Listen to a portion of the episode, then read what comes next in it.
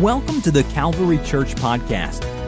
We're glad that you are here and that you can be a part of a recent service at TCC. So let's join the service, which is already underway, and listen to the message. I will do my best to expedite my comments today. But I feel to just share with you what's on my heart for today. And thankful for such a wonderful church, believers who are committed to the things of God. I honor you, our guests that are with us. Let me make this statement, and it might sound uh,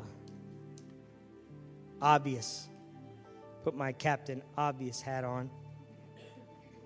But just because something makes a chirping sound doesn't make it a bird. However, a bird does chirp because it's a bird.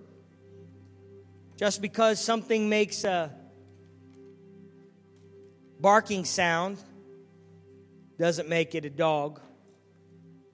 However, a dog does bark because it's a dog. We could go on and on with this. There's a long list of them. Just because something makes a mooing sound doesn't make it a cow. However, a cow does make a mooing sound.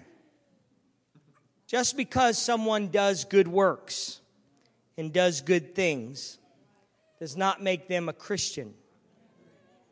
However, a Christian does good works and does good things because they are a Christian. And I, I think that, again, maybe it's obvious, but we shouldn't seek to just mimic the behavior of Christ. But we should seek to let Christ work in us to create right behaviors. The Pharisees were showing good works but they were dead on the inside. They were mimicking the behavior of the law, but they didn't know the law giver. Maybe if you have kids and you, your kids have walked through this phase of life, there's a phase where kids, maybe around two and three years old, they start to repeat words and phrases, start saying things saying things that they don't even know what they're saying. They don't even know. They don't comprehend. The words that they're using are beyond their comprehension. They don't, they don't even know what they're saying. And Ava was a classic example of this. She would say words, say phrases that I knew she didn't know what it meant. And, you know, I mean, she learned a few cuss words from Kristen, and I knew I knew she didn't know what they meant. But it's kind of a, a mark of immaturity. And here's the, the thing I didn't hope for her to stop using those words. Well, cuss words, yes, but other words, big words that she was using, phrases she was using. I didn't want her to stop using those words, but I wanted her to have an understanding of what she was saying. Because if she could understand what she was saying, she could use that knowledge to do amazing things. She could use those words to do incredible things. And my hope is that we would not stop doing good works and doing good things talking about me too. I, I don't want to stop doing good things until I know what it all means. But I hope at the end of the day that God can work in us so we can understand the value of the good things that God wants us to do in this world. That we're not just mimicking behavior just to say that we're mimicking something Christ did, but to understand the Christ in us that's causing us to do those good things. And that working, that working in our life, I would submit today is grace.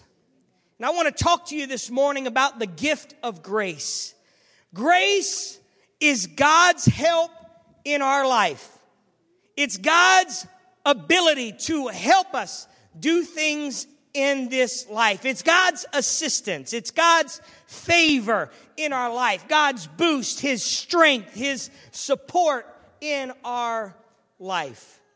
And the idea of God's grace is that I would accept what God has for me.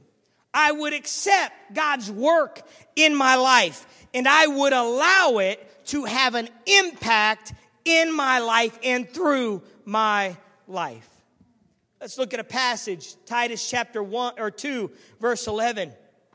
It says, For the grace of God that brings salvation has appeared to all men. Everyone say, All men. Everybody. God's grace that brings salvation is, has appeared to all men. But that grace is not intended to just sit idly in our lives.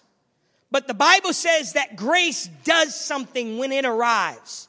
In Titus chapter 2 verse 12 it says grace teaches us that denying ungodliness and worldly lust we should live soberly righteously and godly in this present age, looking for the blessed hope and glorious appearing of our God and Savior Jesus Christ, who gave himself for us that he might redeem us from every lawless deed and purify for himself his own special people. Why? Zealous for good works. Grace arrives, God's grace that we sing about that's so amazing arrives in our life to teach us, to cause things to come out of our lives that bring good works into the world. There's a book I read years ago and it talked about grace and specifically about our responsibility with grace. And it said that grace and that our responsibility to grace could be phrased this way It's my response to His ability. My response to His ability. When grace shows up, I have to decide if I let grace work in my life. And it's my response to His ability. Let's consider a little bit about grace. Have you ever got a, a present from someone and it didn't meet your expectations? If you're sitting next to that person, I apologize, but you've received something that didn't quite meet your expectations? How about did you ever get something from someone, a gift from somebody, and you knew what the gift was going to be? Like you you knew it. But when you got it, it was better than what you thought it was going to be? Not as many hands probably on that one. Ever bought something that you thought was pretty cool? When you got it home, you opened it up, you looked at it, and it was better than what you thought it was going to be? I, I, I bought a computer years ago, long, long time ago, and the reason I say long time because it was a PC. It was a it was a Windows-based computer. I don't I've been saved and sanctified now, and I'm apostolic. So, anyway, so I bought this computer, and in the box, you know, I saw it, it wasn't just a laptop, but it was a laptop with a scanner and a printer and a fax machine built in. And not only that, but it had a digital camera. That was a big deal. Digital camera, big deal. So got the got it out and I opened the box and start looking through it all. And if there are any young people here, they're going to be like, this is not a big deal. But for me in that moment, it was a big deal because when I looked at the camera, it wasn't just a camera that took photos, it was a camera that actually also did video.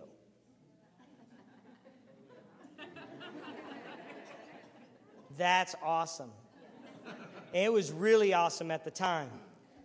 And not only did it have that really cool camera and the video camera, but it had this cable that you could connect your camera to the computer, which was great. But not only did that cable connect to my computer with that, that camera, but it also connected my Blackberry phone.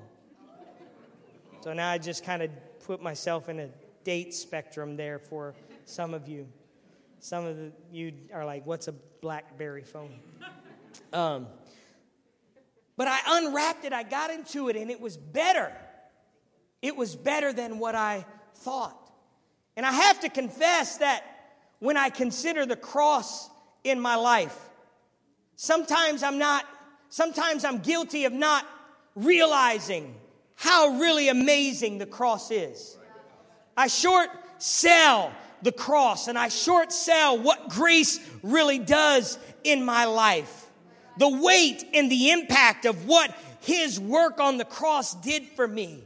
And when I dig into it, and when I look into it, and when I read His Word, and when I sing about it, there's something about it that says, you know what? It's a little bit better than you even thought it would be. And I, I know some of you ha- have, have experienced the wonder of, of serving God and the wonder of His Spirit and power. And I, I would guess that there is something about it that said, you know what? It really is sometimes joy unspeakable and full of glory. It's beyond what I even thought it was gonna be. When I look at the symbol of the cross, sometimes it's it loses its value when it's just a symbol. But when I get into it, when I look into the word, when I th- think about it and I contemplate what the cross actually did for me, it's better. What grace did for me is better. When we unwrap this gift of grace, we realize that it's better than what we thought it would be. Our Bible school definition of grace is God's unmerited favor. It's God's unmerited favor. The key word there is unmerited.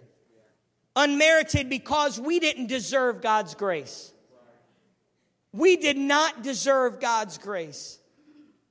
But God gave us His favor. He gave us His love. He gave us His help when we didn't deserve it. I'm reminded of the picture of this when uh, I, I think about often my former pastor, Pastor Paul Cook in Columbus, Ohio, and they adopted three kids, three kids, Preston Pearson and Jelaine. And it had a profound impact on me then and still does that they would adopt these kids. These kids who really didn't have a family, didn't even have a hope, or an inheritance, but they invited them. They invited them to live with them. And not just live with them, you got a house and then you're gone. No, they were actually going to give them their inheritance. They were going to pass on the things that they had to these children. And it's the grace. It's the same thing with the grace of God. It's unmerited. We didn't deserve it, but God is willing to give us something that we didn't deserve. Extend His love and His mercy to us. The Bible says that we are God's adoptive kids. We didn't deserve what He did on the cross. We didn't deserve the gift. We don't deserve His presence. But He said, You can call me Father.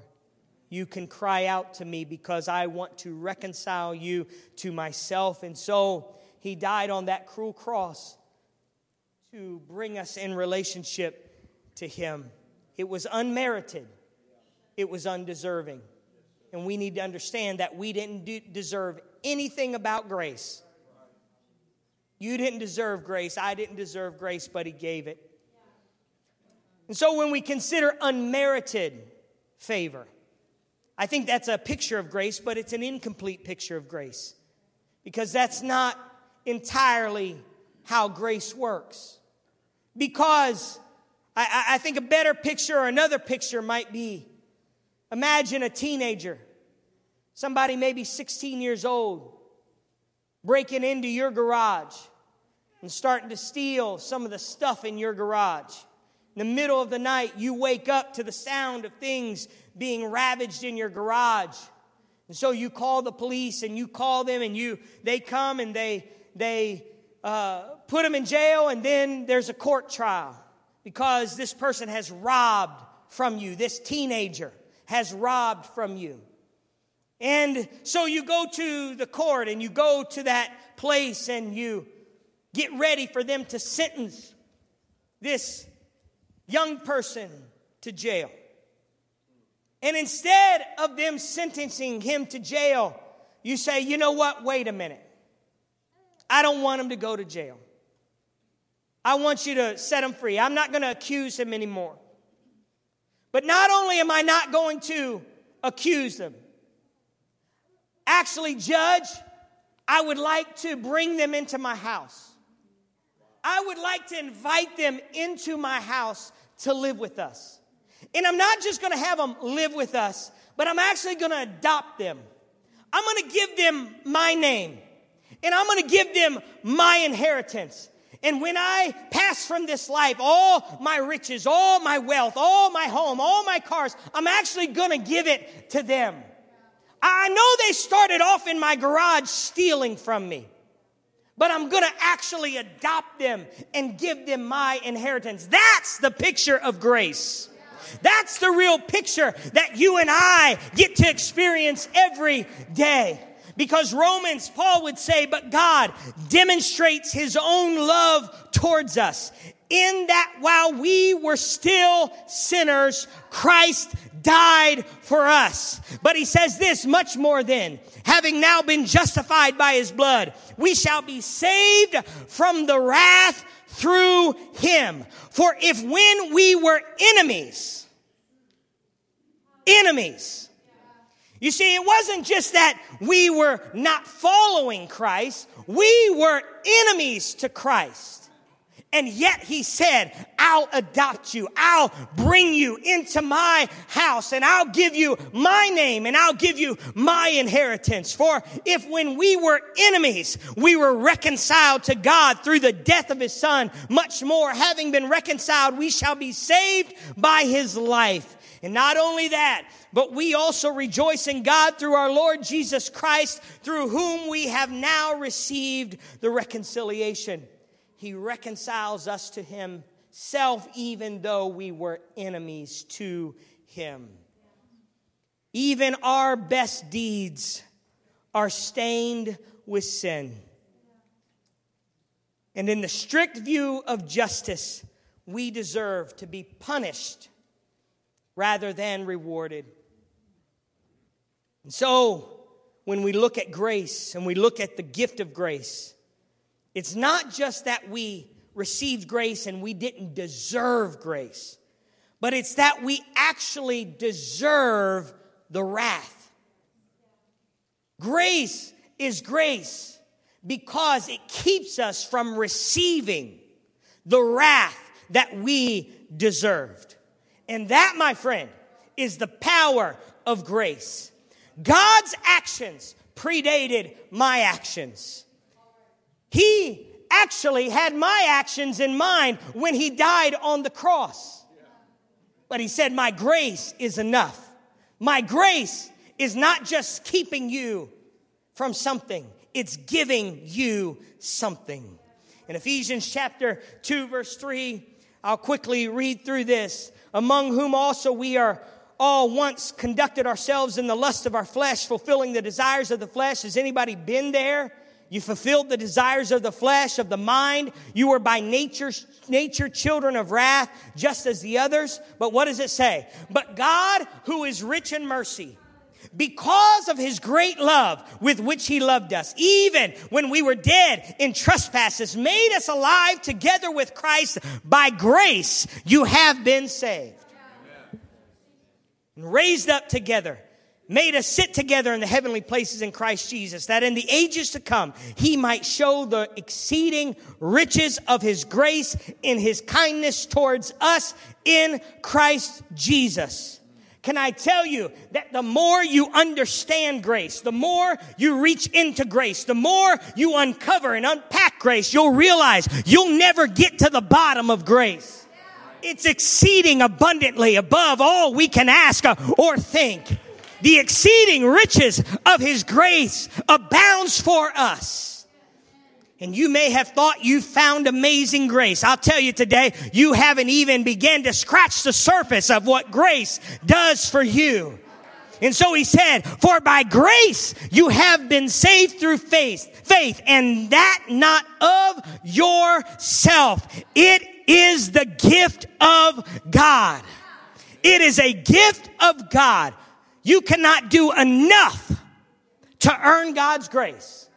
But because you have grace, your life changes. Oh, hallelujah. It says, not of ourselves, it is the gift of God, not of works, lest anyone should boast, for we are his workmanship, created in Christ Jesus for good works, which God prepared beforehand that we should walk in them. We were created in Christ for good works. And so we have the opportunity by God's Spirit, by God's Spirit, to experience the grace that he has for us. In Ephesians chapter 4 7, but to each one of us grace was given according to the measure of Christ's gift. What was Christ's gift to us? In John chapter 14, Jesus said, And I will pray the Father, and he will give you another helper, that he may abide with you forever the Spirit of truth, whom the world cannot receive because it neither sees him nor knows him, but you know him, for he dwells with you and will be in you.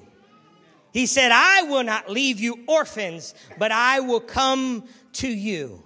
The Spirit of God comes to us. It is grace come to us the Spirit, when you receive the baptism of the Spirit, it is God's grace in your life.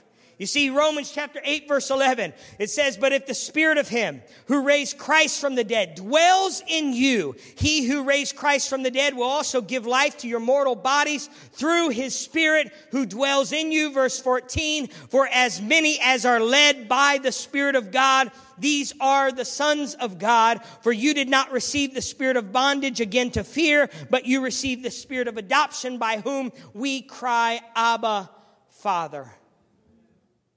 Spirit comes and it brings grace to our lives. That's why Peter on the day of Pentecost in Acts chapter 2 would say, Repent and be baptized, every one of you, in the name of Jesus Christ for the remission of your sins, and you shall receive the gift of the Holy Spirit. Spirit is the gift of grace to all of us. So, grace is available for any of us. And I was in Walmart years ago and I was in line and overheard a lady talking in line, and that was when you could actually stand close enough to people to hear them talk in the grocery store line. And I overheard her telling a story about her husband who, uh, when he was a child, was told by his parents that if he wasn't good, that they were giving all the presents back to Santa. And sure enough, he was bad. And sure enough, all the presents went back to Santa. It's a very fiscally wise thing to do. but God's grace is not given to you because you're good enough. God's grace is not given to you because you're good enough. It's not given to you because you are good. It's given to you because He is good. That's why His grace comes into our lives. It's a gift.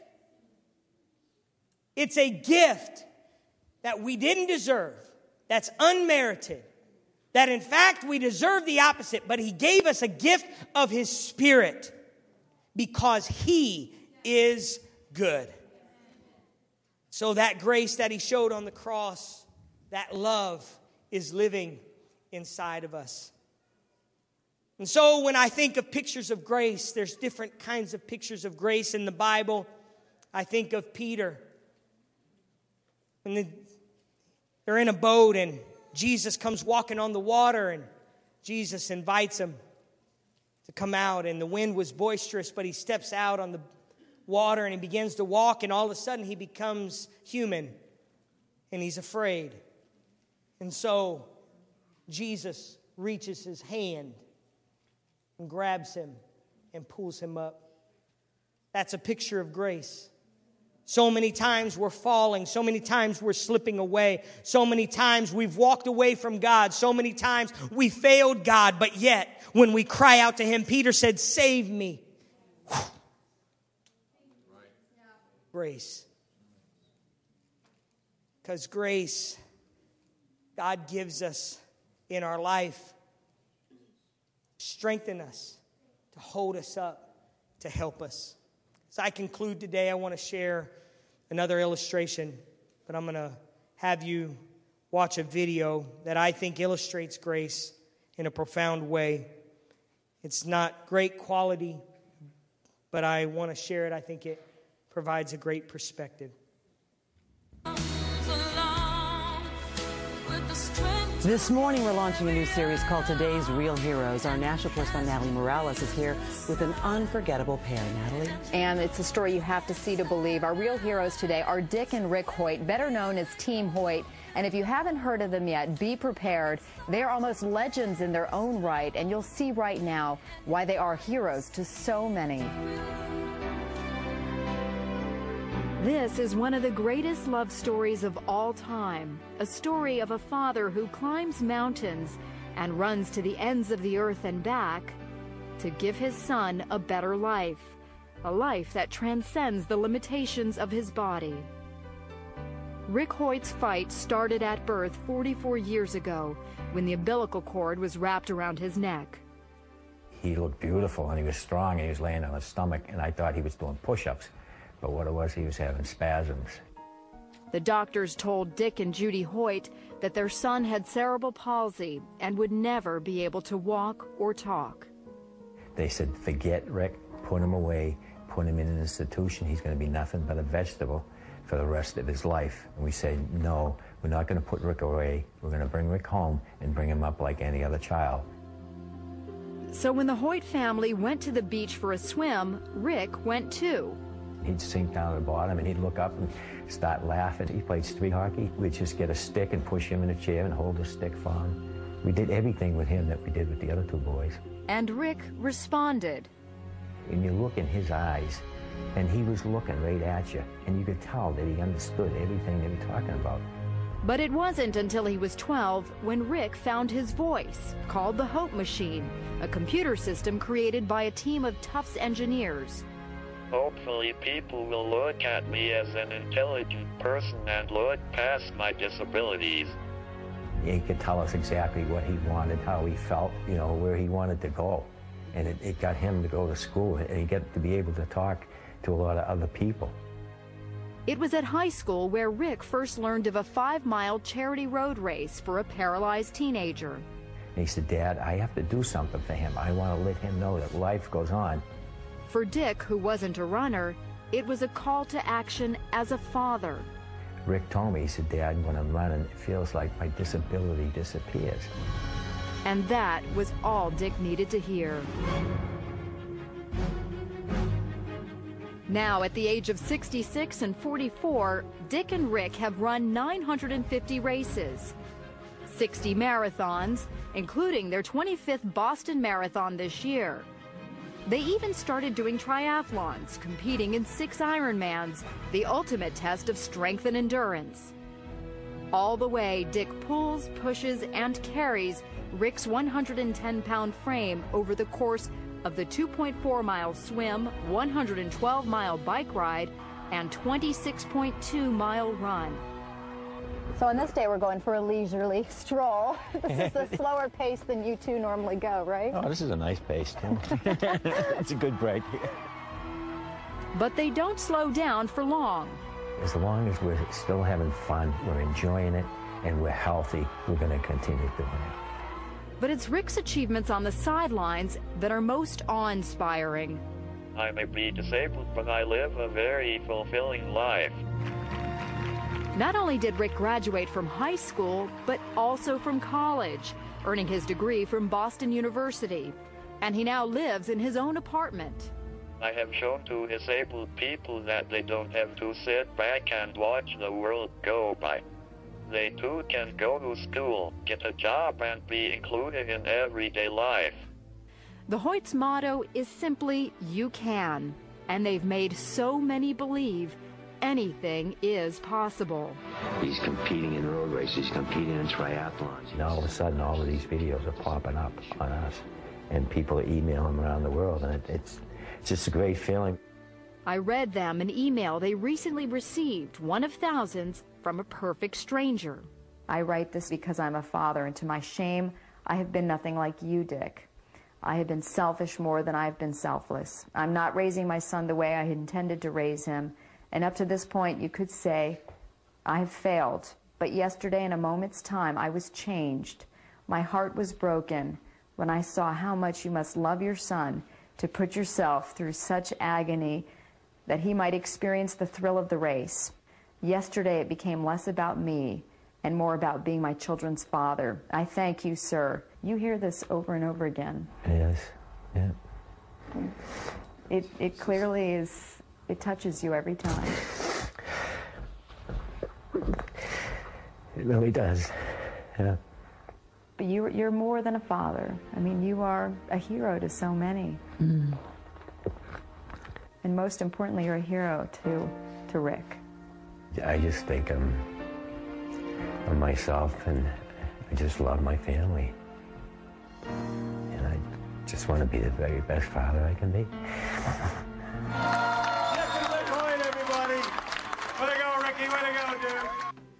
When I think about the cross, think about Jesus who had my life in, on his mind, giving me hope in my brokenness and in my sin, that he would carry me to help me experience the thrill of the race. Paul said this. He said there was a messenger of Satan that kept messing with me, basically. It was a thorn in the flesh. But he said, God said to me, My grace is sufficient for you, for my strength is made perfect in weakness.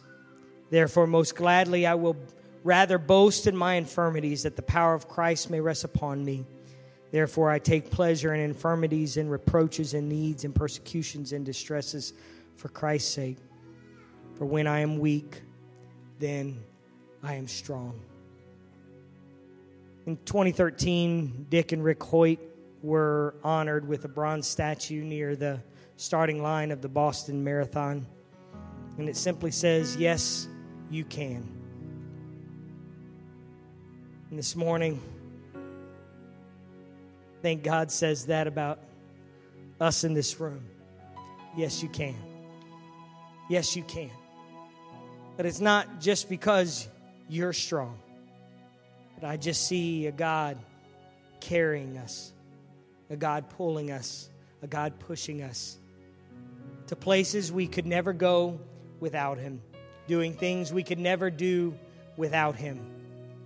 But you can. I can because of the gift of grace. Before I invite you to just step to this altar this morning as our final act of worship, I want us to just pray together. And I wonder if you would just acknowledge and maybe one more time surrender your life to the grace of God, the help of God. God wants to help you. God wants to strengthen you. What is your response going to be to His ability? What's your response to His ability? Let's pray together. Lord, we come to you this morning. I thank you for the picture of grace that we've seen in your word. I thank you, God, for the picture of adoption. I thank you for the picture of mercy. I thank you for the picture of reaching, and I thank you for the picture of strength, Lord, that you bring into our lives. Lord, these pictures that show us what grace really is meant to be. I pray if there's someone here today who has not experienced the true measure of the gift of grace, they have not experienced the power of the Holy Spirit in their lives, they have not been baptized with it, Lord, I pray today they would receive that gift today. God, you are doing amazing things in our lives, and you want us, Lord, to do amazing things in this world. God, you want us to do good works. You want us to be zealous for good works. But Lord, we're praying today, and I'm praying today that grace would be present. Amazing grace. God, grace that is just waiting for us to surrender to it, to open it for all it's worth, God, and to see the full measure of what you did on the cross. And God, what you did when you sent your spirit to us. God, I thank you for your grace that brings hope. I thank you for your grace that brings strength in very dark times when we walk through the valley of shadow of the shadow of death. Lord, that we don't fear because grace is present.